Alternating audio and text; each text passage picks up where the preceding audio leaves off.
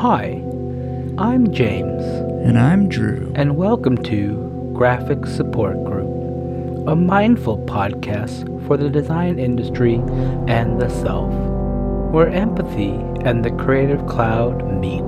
Join us as we delve into the mind and soul of graphic design, from PSDs to PTSD. This is Graphic Support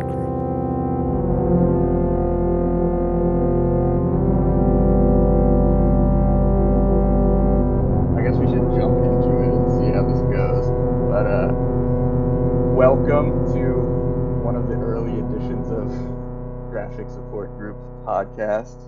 Um, we're here with Becca, which I don't know. Do you go by Leffell Koren or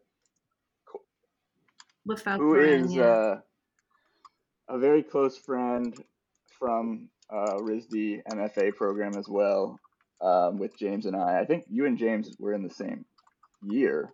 Um, Yes, we were in the same cohort, uh, and we were in the same two-year track. So we started and ended together. And Becca is now a professor at WashU, Sam Fox School of Design and Visual Art, which is where you also went to undergrad, right?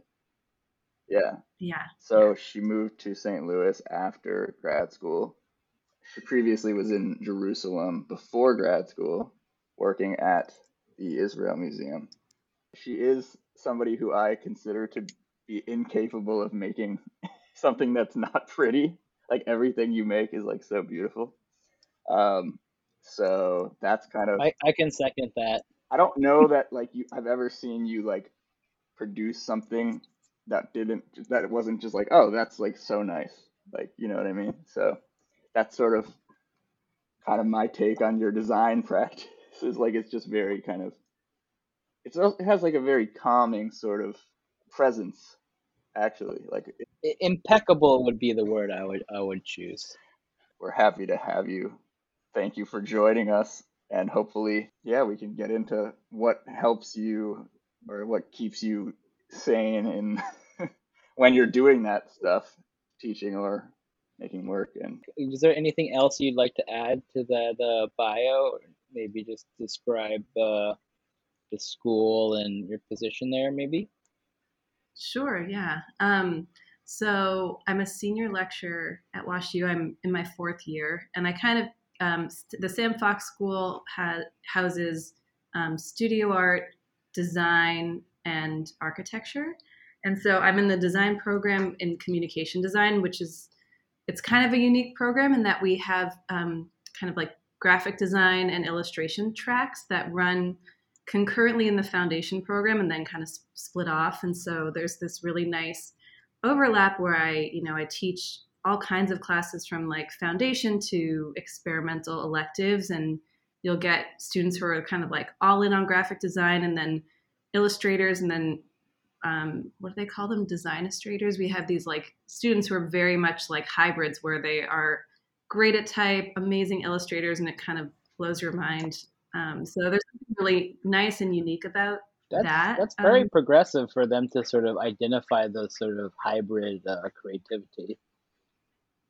and it's been like that for as long as I've known the program. So I think it's a really unique. I didn't know it at the time when I studied at WashU for undergrad, but it's really unique, and so I love it because I really enjoy teaching. Like it's really fun to have those different mindsets in the classroom. I mean, um, and so uh, yeah, so it's been a great experience. I've taught a lot of classes since I started teaching at WashU, but I'm at a point now where, you know, I'm teaching some electives that I've authored that are really, really fun. Mhm. Hopefully, the students think they're fun too, um, like in experimental typography and, um, you know, think, things like that. So um, I feel really, really fortunate to be teaching where I am. The students are amazing, um, just really thoughtful, kind, creative, good, pe- just good people. Right. Kind of like you know, at RISD, Well, it's there's just a like concern for fostering a sense of community and also fostering a certain. I would I wouldn't say like RISD picks a certain persona, but I think RISD also does attract a certain uh, archetype or a certain personality, especially in the grad programs. Um, But uh, not to date yourself, but you mentioned that the the program has been kind of structured, as you mentioned, um, since you've known it. Uh, but like, and and Drew mentioned that WashU is also your alma mater. Um, so like, how long back is that that period of of you knowing the program? Yeah. Um, so I um, was class of 08, but I ended up graduating a year later because I took a year in between to study abroad. So um, that's that's when I graduated, and I can't say that when I decided to go WashU and to go to WashU in 2004 that I knew that level of intricacy about the program. I think I was just excited that I could study art and study other fields because WashU is, you know, a broader university, and that's what really drew me to the school.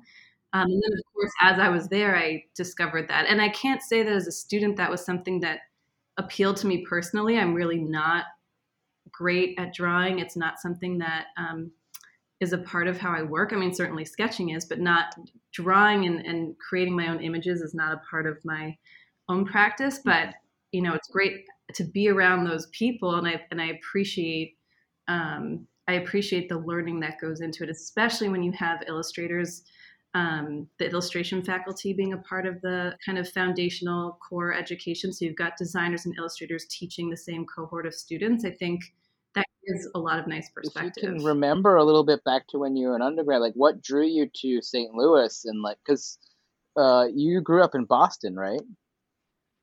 Yeah, I grew up in Boston, and I can say that the only thing that drew me to the school was this the ability to study a creative field and get broaden the rest of my education. I was not, I knew that I wanted to do something creative, um, but I just, given my education growing up, I just didn't feel like I could fully commit to like a full on art program like a RISD.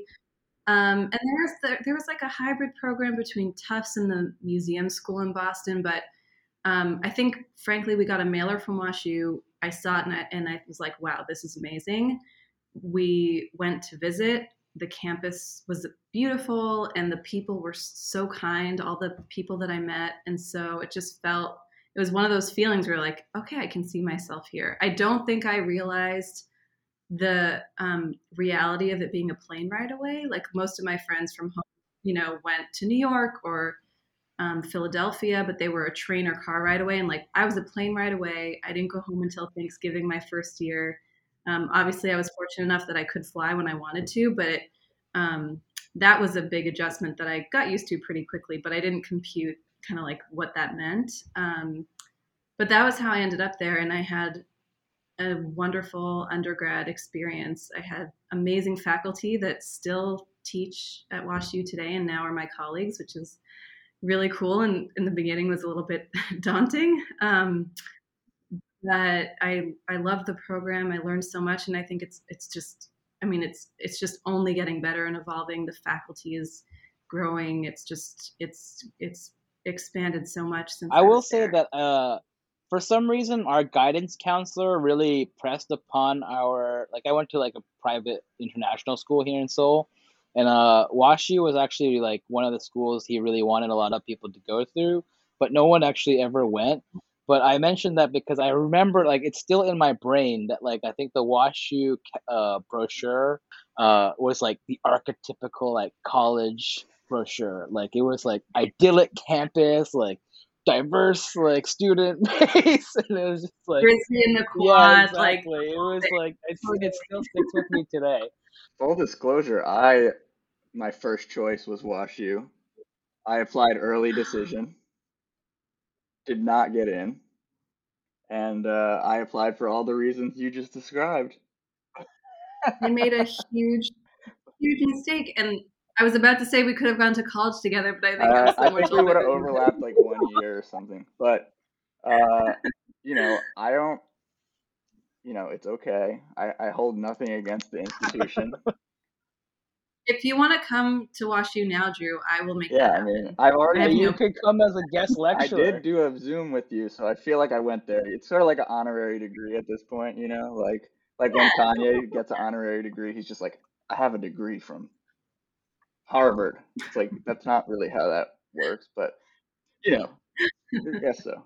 Anyways, pretty close, pretty close. Uh, so yeah, I mean, I think you and James both have a situation where you're like doing this sort of cognitive dissonance thing. Yeah, actually, that that's actually something that I just wanted to circle back real quick to is that you mentioned that you're teaching alongside faculty that you that had taught you as an under undergraduate student.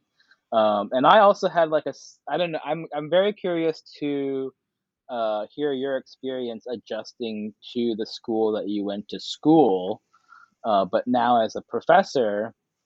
Uh, for me, I went to undergrad at RISD from, and I was class of 06. Um, and so when I went back as a grad, I think I definitely spent like a semester. What I the way I describe it, it felt like I was chasing my own ghost. Like I'd walk up the stairs in the design building, and I was like terrified I'd run into like my former self, like either a physical manifestation of my former self or literally like a ghost. Because I also spent a, a lot of time in the design center. um, so that was actually something hard to shake. And then for that same reason, I actually made a concerted effort not to take classes with professors that I had taken classes with before. Um, so that was actually like on my mind for it, it was a huge distraction actually uh, on top with a lot of the other adjustments that I had to make. Yeah, I'm curious as to sort of, I mean, you're do, dealing with a lot more transition because you're also transitioning into a different career. Um, but physically being in that environment where you know young Becca had had formed in a way. I mean, in both cases, how long, how much time had passed between undergrad and? Oh, for me, it was eight years. Right, right. I mean, I think that it's um, certainly like there was a little bit it was a little spooky in the beginning to be like teaching because teaching in the same classrooms that i had studied in and i can't really i think at the time i would have been able to put more words around why um, i think because i was at that point such a completely different person um, but at the same time there was something really cool about it because i really was just so happy to be there and really enjoying the students um, the parts of being in St. Louis, there were certain areas I would avoid, like where my old apartments were. I would kind of like skip those corners, and it's not because there was any right. like meaningful experience that I need to avoid there, but it was like I want to establish my new life here. You know, certainly coming back as an, as an adult, I see St. Louis completely differently. I mean, as a student, if you don't have a car, you it's much harder to see the city. There's a public rail system, but it's pretty lame and doesn't go very far. Um, so you can get around, but not very easily. So and and St. Louis has evolved quite a bit in the you know ten or so years since I had left, and so um, I was getting to know the city in a new way, and so it was more less about like how I felt at school. I think it took a semester or two for that kind of fog to pass, but um, I think to this day I really um, try to keep like my personal life footed in like the new my new existence of St. Louis. I think there was also now it's you know going on a couple of years, but there was a lot a bit of denial too. I think we kind of saw the move as temporary, where which like it very well may still be. I don't know that we'll be here forever, but um, it was also this feeling of like, well, we're just here for the for the job, and you know it'll be a couple years, and then we'll we'll move onward. And now you know, I've since like had a child. And so we're like much, it feels much more anchoring to be here. And so all the more so, it's this place has taken on new life for me because like there are just all these new touch points that like like the hospital where I had my baby, where he goes to daycare. Like it's just all these new places that um, kind of push me further and further away from that mindset. And I think in terms of um, you know, James, what you spoke to about being around the kind of the same figures that you were with in undergrad. I think, you know, one key difference is that it wouldn't be me like taking classes with them, right? And so my first semester back, I taught this class um, called Digital Studio, which is kind of this catch-all intro to design um, software basically for um, design students and now it's been expanded to studio art students um, and i taught that with john Hendrix who is a brilliant illustrator and a really, really wonderful educator. And so I felt like that was my boot camp. Like teaching alongside John taught me so much, and it was such a great way to come into my first semester. And um, of course, I remembered what a great teacher he was when I was an undergrad. But when you're 18, 19, 20, you're not thinking about like what makes this person such a good educator, right? Like you're not breaking it down. So really sort of great. like intimidated and trying to impress that person, and then you're like trying to emulate them. But I guess you're sort of trying to do that Mm-hmm. in, as a student too. Uh, Yeah. I'm curious to hear some of those sort of. Um, I'm actually really you're interested to hear that how you sort of those tactics that you've taken to sort of separate your, you know, present life and your past life, and like how you're establishing yourself sort of psychologically also or physically. Um, but also on Drew's note, like uh, anything that you bring from your past experience as a student to your experience teaching them. Um, I remember in high school we had a Asian studies history teacher who actually was an alumni of our high school, and she ended up being a real sort of like pseudo counselor to the students because she could actually deal with a lot of the so to give a little background like i went to international school but like 60% of the school were like korean americans or korean hyphen wherever they're from within this context of an international school in korea. So like those sort of identity issues or clashes of culture she was able to sort of um, kind of help understand the students going through similar things Sure. Yeah. I mean, I would like to believe that that would come through. I, I can't speak for the students, so I don't know how effective it was, but I think, you know, there's a, like we were saying before, like there's a culture and an ethos to, I think, the people who are drawn to a school like WashU. And I'm sure that changes over time, but I think there is a lot of similarity that remains to when I was there as an undergrad. It's just like really smart, really nice, good people and really motivated people. And I think having and super ambitious. I mean, oh my gosh, these they're it's just like everyone is doing a dual degree or two majors and a minor, like just um, taking on so much. And so I think having an understanding of that mindset, I think, is helpful sometimes in advising students. Um, and certainly, like you know, having before I taught at WashU, I mean, I only taught adjunct, but I taught at Wesleyan for a year, and so I had this experience of like what it feels like to walk into a program when you're completely new. And so I had such an appre- appreciation for my just innate historical knowledge of the program because I think that really helps you understand where students are in in their sequence and understand kind of what the trajectory is because it's a lot of learning that has to happen to get to know a program with its own faculty and you know culture and ethos and all that. So i think that was something that just made the transition that was still challenging because of the move and teaching full time was a whole new thing um, that was really really tiring and, and hard. Um, and so having that historical knowledge of the program was just one less thing i had to kind of like absorb when i first started. Right really right. So you kind of knew the context as an educator more than a past student. I mean the, the being a past student gave you that context so that you know sort of where these kids are coming from in terms of like how they're flowing through the foundation year how they might be socializing like what is the student mentality Yeah, I mean, it goes so far because like they always laugh at me because I truly am so disconnected from like contemporary, like certain elements of like their culture, like you know memes and stuff like that. It's just not. yeah, I mean, took what if yesterday I was talking. troll, to be honest. That's what I do at night. yeah. So I mean, I think you know, with as much empathy as I can, I can um, understand where they're coming from, but I also acknowledge that there's a lot that I don't know. Um, Probably for the best, to be honest.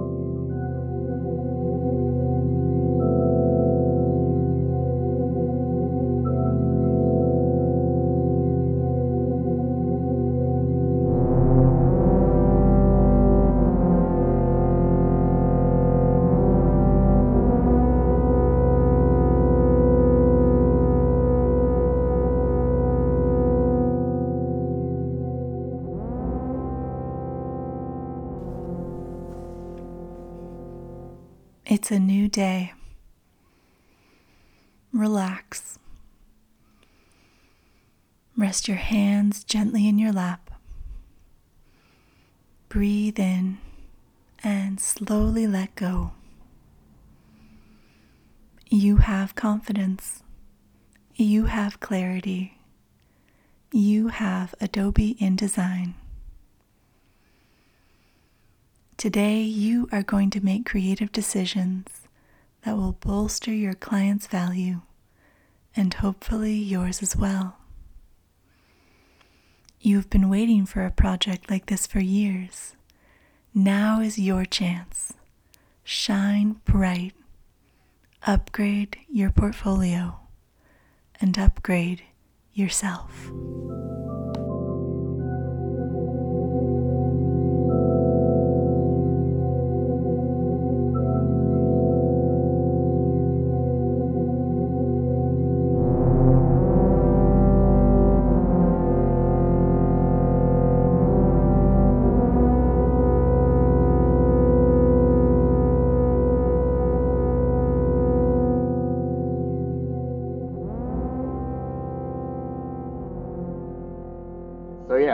Yeah, I mean, I am curious about what what you like as an educator, first of all, instill in the students that comes from that kind of way of doing things. Because I do think you, I think like for everybody, it sort of like starts with how what's your perspective on this and like how do you stay grounded doing this type of thing? Like what keeps you working Right. and like not losing it or like having weird priorities like what are your priorities and and how do you and what what have they been as a designer like personally for you and how do you and how do you like try to instill those values in your students i guess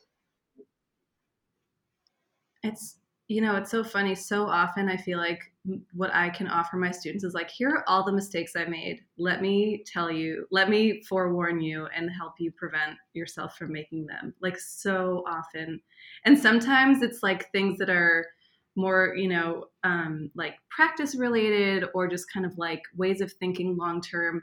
And then other times it's things that are like super, super specific where it's like, I'm teaching you this InDesign thing that it took me 10 years to discover and i'm giving it to you now like you better Yeah, yeah. appreciate this um, but i think you know those are moments where it's like okay i you know had my ups and downs and i really would like as much as i can to give give them this perspective whether whether they'll take it or not um, my priorities in grad school however it looked from the outside were like very there was something I was trying to reach, and I just never felt like I was reaching it. And I think um, there there was no there was no emotional balance whatsoever. I think the only rule that there was for me, which I absolutely instill in my students, is like th- there's never a reason to stay up all night. I don't believe in that, and that was my one rule. Like I'm not staying up all night. Yeah. I just won't do it.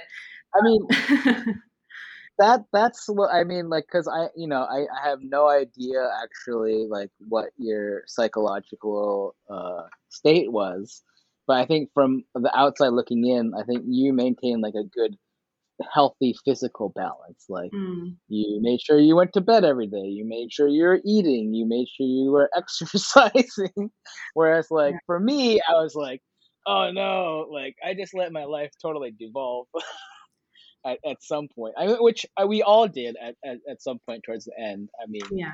uh, but yeah, but like I always admired your discipline to sort of make sure that your physical self was in check. Um, but yeah, like could could we kind of dig into that a little bit more about in terms of like you mentioned that grad school was like the opposite of balance, but like um, of course, like aside from the fact that we're spending two years fully dedicated to design study, like we're not really working. Uh, you know, we did some freelance work on the side, but we're pretty dedicated to our studies. i guess i also like to add i had the same sort of idea as you i think i come from a sort of like ethos like you put in the work you can you don't like go overboard and that like i've just never been somebody who's like done an all-nighter or and i was like i'm not going to do it. I didn't do it ever and i'm not going to do it now but i also judged like everyone else for doing that and and i wish i did i wish i didn't um and i wonder where because you know you're in grad school it's a short amount of time. What do you think is going on in people's heads who are like doing that you know is do you think it's just frenzied or do you think maybe they want that sort of energy maybe something cool will happen that i didn't expect even though it's like chaos i mean i really believe in that and there are times when i get engrossed in something certain things more than others. And so that can happen. And then you look up and you're like, oh, it's 1 a.m. But now I'm going to yeah. go home. Like, I think, and I think that's also just the way I am. Like, I'm not going to make good stuff at 3 a.m. That's just not who I am. But I think there are some people who really do. And so I think there's definitely like, all kinds of reasons why someone might be in studio all night and sometimes it's social but i do think there are some people who really do like function mm, well yeah. at that hour and like that's when things start to happen it's just not I think, you know, going to grad school when you're 27, 28, like I knew myself well enough where I was like, I know nothing's going to come of this. I'm going to be pushing things around. Like I should really just go home. That is that kind of knowing how you work. And so I would say that's something that I do try to communicate to students. Like you're learn, you're taking this time to also learn how you work. There's no expectation that each of you are going to like. We lend you a process that you you then like morph into your own because not everyone works yeah. the same way. And so I think that's maybe an example of that where it's just like some people do come up with brilliant ideas at night. For me, that happens when I like not brilliant, but you know, if I like wake up in the middle of the night, which I'm like, I wake up all the time at night now, but like um, for whatever reason. And um, like I'll think of things, but it's not going to be like me sitting at my computer or sketching something at three in the morning when like oh, that's the concept for the book. Yeah. Like that's not going to happen. Well, yeah, I mean, it, it definitely poses questions about like work ethic and what it means to be a hard worker because I think there were people in the program who viewed me and maybe you the same way like as sort of not as hardworking because I wasn't there all night or because I wasn't there all day. And and I have this issue too currently. Right. Like my wife is an architect. She works way more than I do. And she has like way bigger responsibilities than I do at my job in some ways. And it's like to her, I am a bit lazy, to be honest.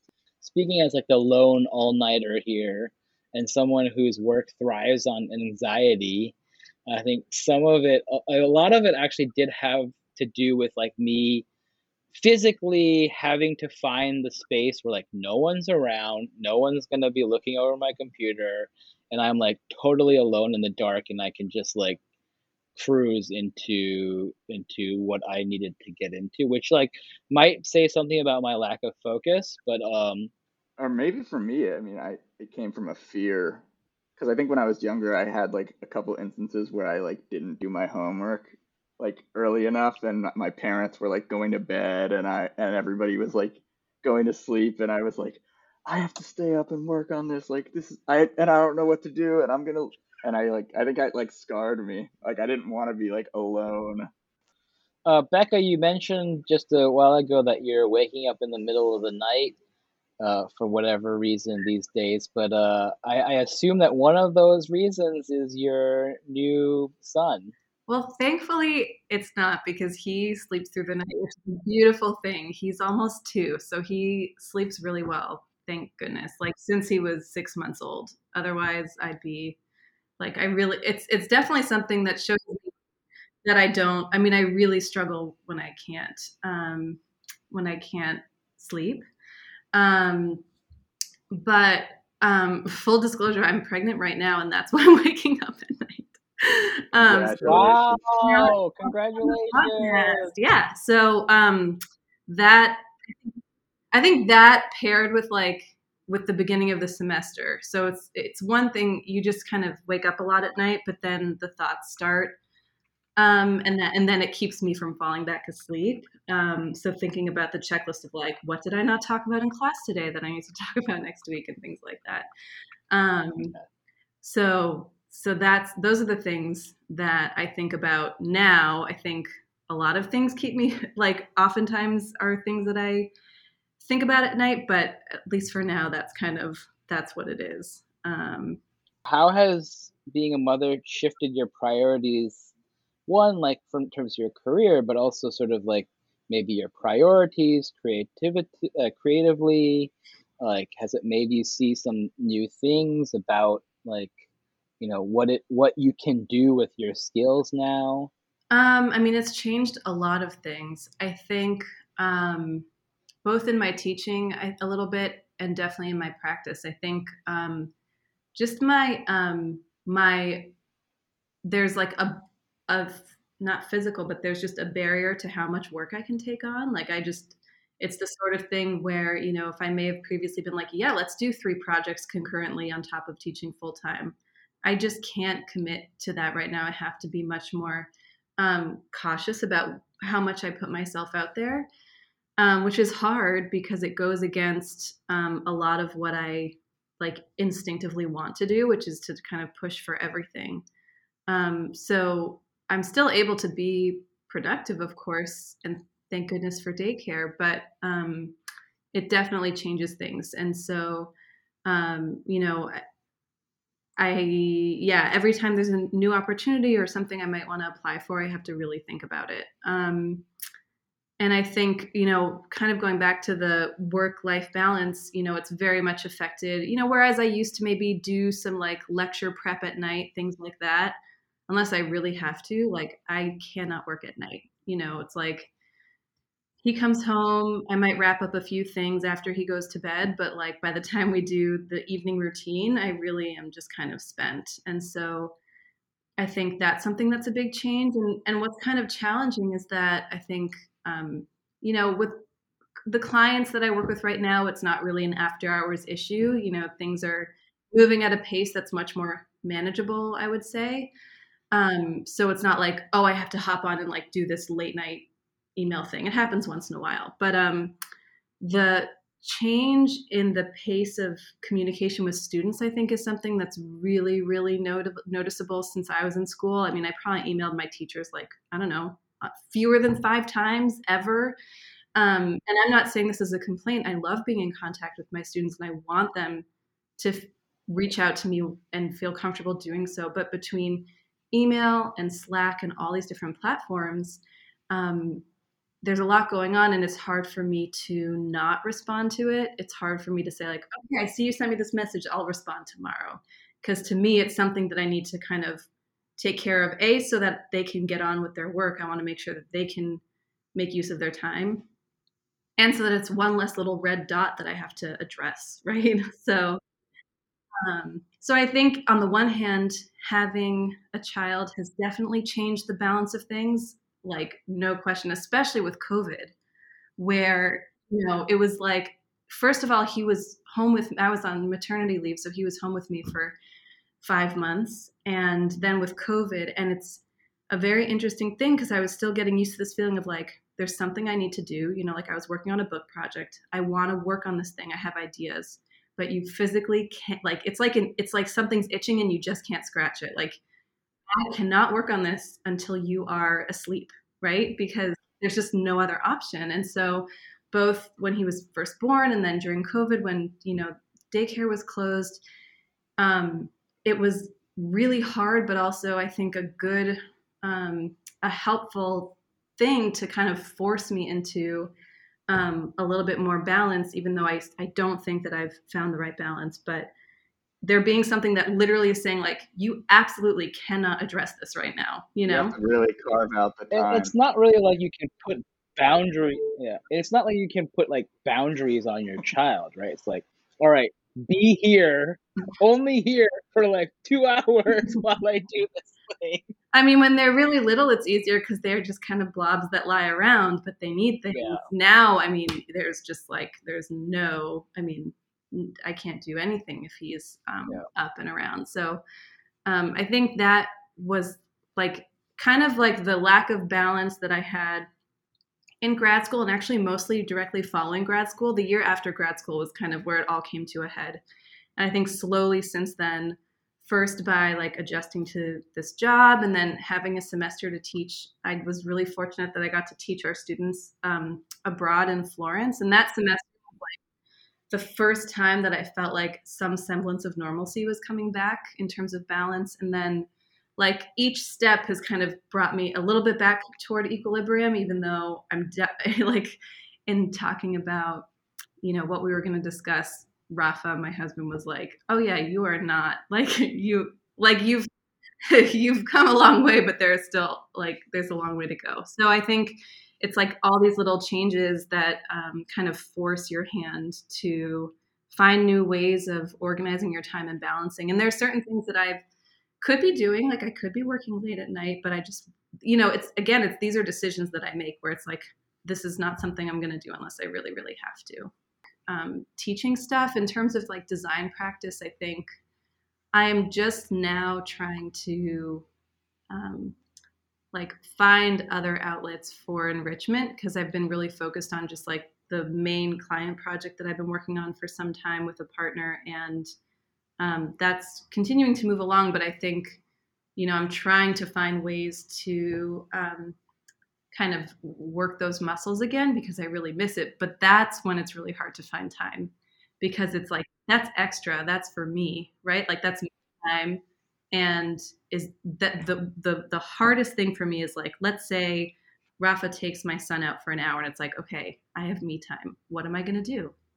Nine times out of 10, I'm cooking something and I'm cleaning and I'm like doing something for the house. And I'm not, because that is for me because it's helping me be sane for the rest of the week, but it's not really for me. And so I think those, like those creative and like those things that enrich your creative growth are the things that are really hard for me to find time for. Right. And the way our process works for especially those sort of deeper thoughts does it's not like we can just like say all right this is the hour where i'm gonna get new ideas. Exactly. And like that ambient time. Right right right right. That like where like through your experience at the time or what you're absorbing kind of is, is able to digest and sort of percolate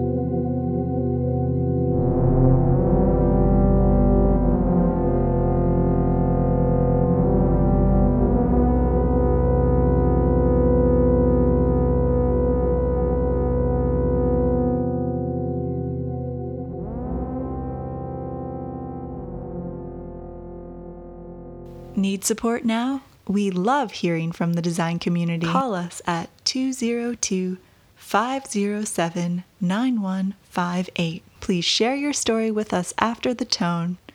We'll do our best to respond on our podcast. Please leave a name or alias, design role, and location.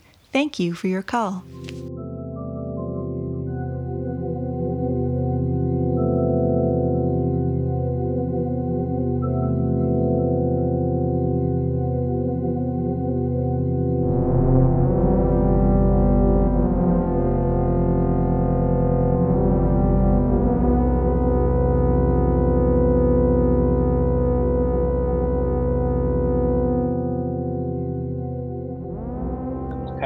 Back to our original question that we sent you yesterday, kind of breaking down a lasting experience from your design career that has affected you emotionally or psychologically.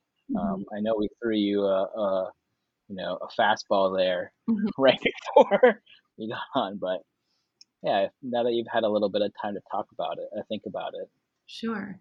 I mean, there were certainly specific experiences that came to mind and i don't know what it means that everything that came to mind was like not negative experiences, but things that left like a lasting impact in terms of like, you know, a, not a mistake I made, but something I perceived as a mistake are a lot of things that um, I still contend with. So, like, you know, if something went wrong with a printer, it's something that I hold on to for a long time like what did i do wrong even though it wasn't inherently my fault um, if you look think about it logically or you know um, you know sometimes there's engagements with students where it's like you think that you're giving your all and that you're you know showing as much empathy as you can give and it isn't always received that way. And so those are the things that really i think the specific things that came to mind at first that really stick with me because um, for what you know I, I always kind of linger on like what could i have done better? What could i have done differently? But i think that like in the bigger picture what really has left a lasting um, kind of emotional imprint is what we talked about which is this question of balance. Because coming out of graduate school i think all of us like thesis year you don't have much balance. But i yeah. think some of my some of our friends i think were really smart and kind of knew to take a pause and to slow down. And I did not do that. And it had me kind of totally burn out um, really, really quickly and led to a lot of stress and imbalance. Um, and so I think it's definitely it took a lot of time to work through that and figure out like okay how should i be making decisions um, it's something i still think about a lot um, you know like that summer i was offered a teaching role that i had to decide within two days and it was going to have a huge cascading effect on everything else i was going to do just for example. Right.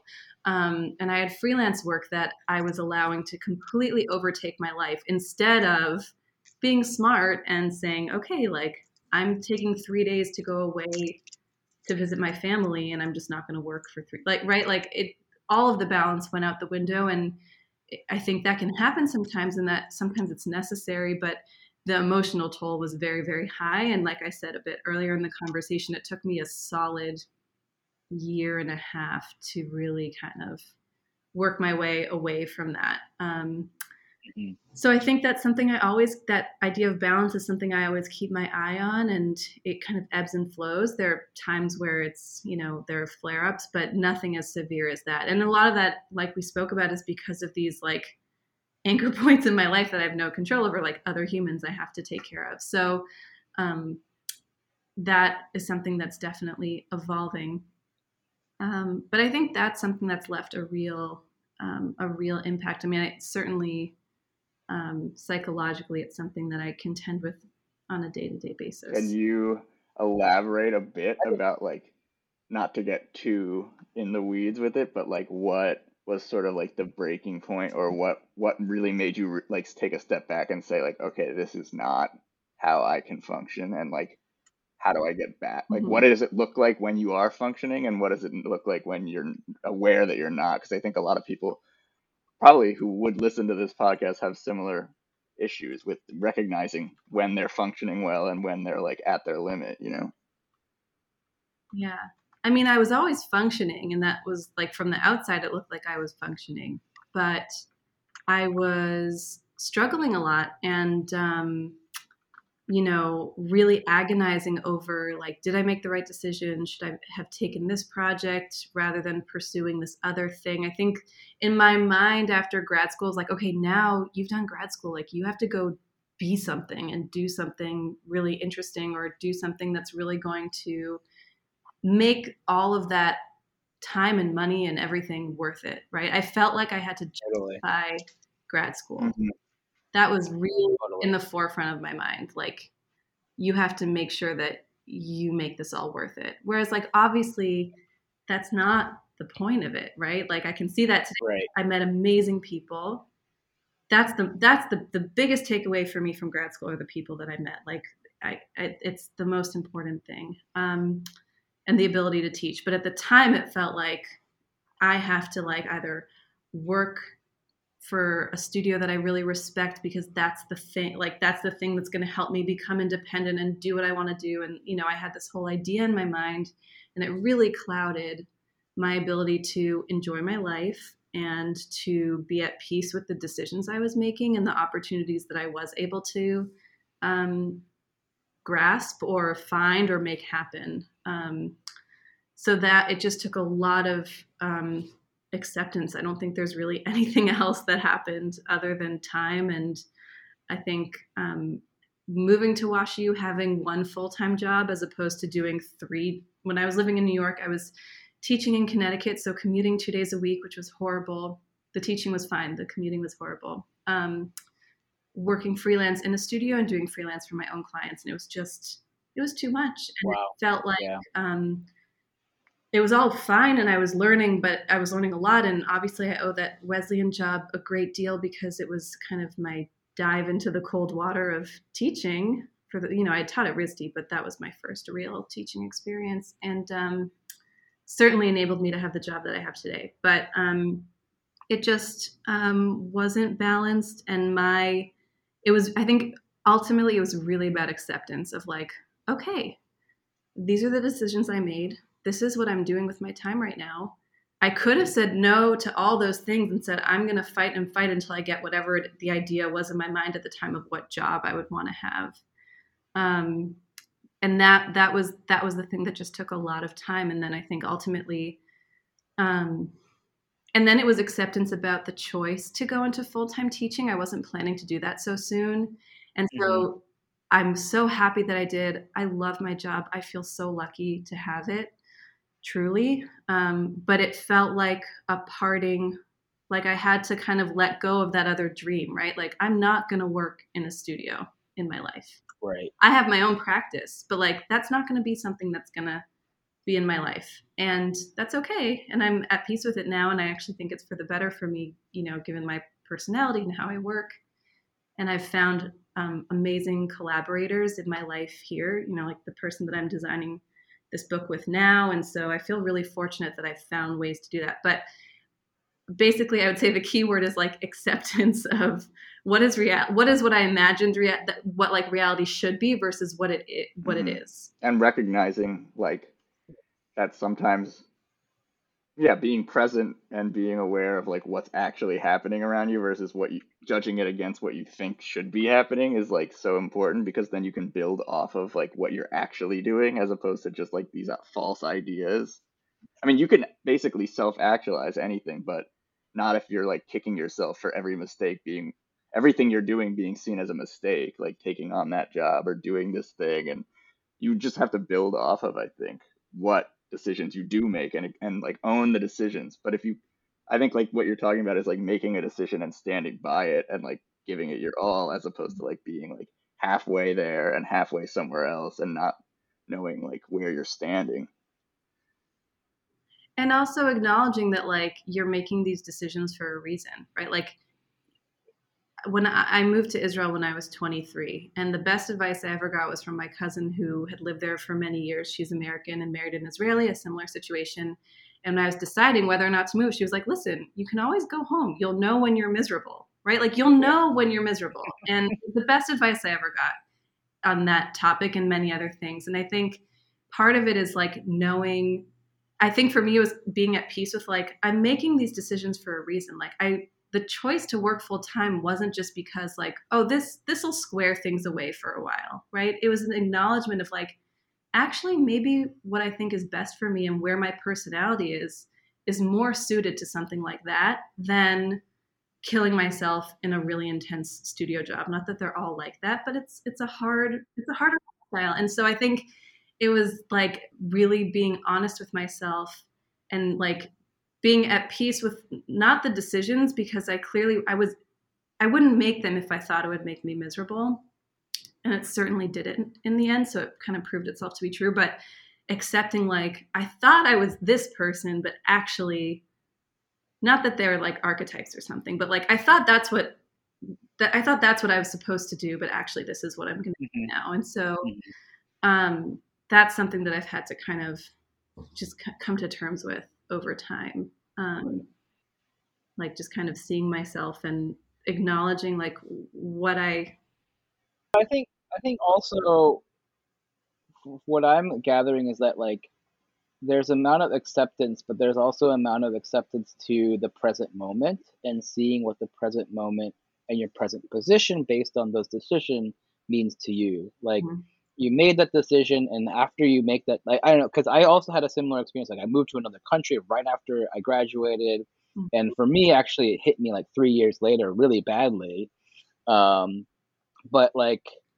sort of like coming to terms with your decision at the place you are mm-hmm. maybe not projecting to the future of where you could have been or also i'm sure in new york you had this future projection of like where your path was going to go and also the same when you probably move to St. Louis, there's a projection of where you're going to go. And it's actually like coming, like, I don't know, I think I'm having a little bit of breakthrough here myself, but it's like coming to terms with like where you are in this moment mm-hmm. based on the decisions that have brought you here. And then accepting that part of yourself and showing like, you know, understanding what that decision reveals about you. Exactly. A hundred percent and looking around and seeing like okay i made all these decisions. This is where i am now. What do i have at my like in my periphery that i've actually already have for myself because of the decisions i've made right? Like your own version of it and actually making it more for you and more suitable to your personality and like what how you work and how your life you want your life to be not how you think your life should be. Um, right A hundred percent. And I think that's definitely where I've gotten to. And then there are the sparks of like, okay, but then what about tenure and what should I be doing? And, you know, there's always something else. But I think there time and um, key, like to your point, kind of like James, you know, time and then the ability to like see where you've come and and really understand what that's offered is really really valuable. And for some people it might mean like oh wow this actually really isn't where i want to be. I'm not very happy. And that Yeah, may then Totally. lead to a change. But like as i've said to you know rafa and i talk about this a lot because he's from israel i'm from the east coast like we it's very hard for us to be away from family. We miss our life and our community in israel. And so we talk about this a lot but we know that where we are right now offers us so so much and like just kind of taking it one one step at a time um, and having those checkpoints the way he puts it is like you swim to the horizon line and then you reevaluate you Yeah. know? um, There's a there's a Bill Callahan line where he says, "No matter how far wrong you've gone, you can always turn around." That's like one of my favorite. Uh, I mean, it's a little bit dark because it's like assuming you're gonna make some mistakes, but I guess everybody does. But I, I actually like think about that all the time. It's like you can always turn around, no matter how like how fucked up your decision making has been. Like it might be a longer process or ha- require more hard work to turn around, but you can. Um, so knowing that kind of allows you to make th- some of those decisions easier. This is a very beautiful, beautiful point we've come to. yeah Keeping in mind like the accept acceptance and expectation kind of that seems to be the culmination of like setting expectations for yourself is important and having goals and but also accepting your limitations and accepting like reality like what you're doing may not be exactly what you thought you were should be doing but it has its Mhm. own version of uh like the fact that you're doing something that you're fi- that you find yourself enjoying and you can find enjoyment and like peace and balance in whatever it is you are doing and then that's how you kind of like actually have import eh, put importance in what you're doing because if you're just like, trying to get to the next thing or try to get some other accomplishment later down the line you're never going to actually invest in what you're doing at the time hmm And and I also think it's like part of that acceptance is also just paying attention to like what am I actually doing? There's this saying that's which means like voting with your feet. So it's like Hmm. I can imagine what my expectation is, but like what am I actually doing? Like what do I choose to do when I have those dis- you know Yeah. those options? And I think just kind of like accepting like what how am I vote like it sounds so silly in English, but like how am I um actually enacting things and like looking at what you're actually doing versus what you imagine you should be doing. yeah So and, and what you're drawn to to actually do is sometimes maybe more even it just you should just do that like what you what feels right even if sometimes it doesn't align with what you thought would be right it's just like oh this Mhm. feels right and this is nice and i enjoy this and i'm going to give this my all as opposed to like this other like weird dream that like maybe somebody else even imposed on me that wasn't even me I think another thing we like to do on the show is come up with like short little mantras. Mhm. Um, so I, I think I just came up with one. I don't know if this is the best, but I, I, I think I like the mantra like balance and acceptance is revealing, and whatever that reveals is up to you and how you deal with it. Mhm. I like that. balance comes from acceptance i guess too that could be Are you all gonna start That's another like- good one. Are you gonna make a graphic support group T-shirt line? And like each episode has its own like mantra shirt. that would be cool Oh, Drew's already on Well, that. I do want to make a shirt that just says "I survived" graphic support group, where and we send it to the people who are on it. Yes. Oh my gosh. Because I just think That- that I love those shirts that say like "I survived" or like "I I drove up this mountain on my this car drove up this mountain" or like this. Right, right. So You could also make a shirt that just says graphic support, and then people will think that you're just like a staff person, and they can come to you for like exactly, yeah. I mean, But- we got basically what I am. I should make that for like all of my colleagues. We're just graphic support. yeah, exactly. I mean, the goal of the whole name is like we're supporting each other. If there's a client involved, we're supporting them. We are there, you know, whoever is involved in a graphic support group thing, is supporting one another in some capacity. Mm-hmm, That's that's mm-hmm. the, the mindset of. Well, we appreciate you coming on and talking about this stuff, and hopefully, Yeah, thank you so much. This was a beautiful conversation. Thank you so much for having me. I would, I would talk to the two of you for any reason and at any time. So I'm just happy to have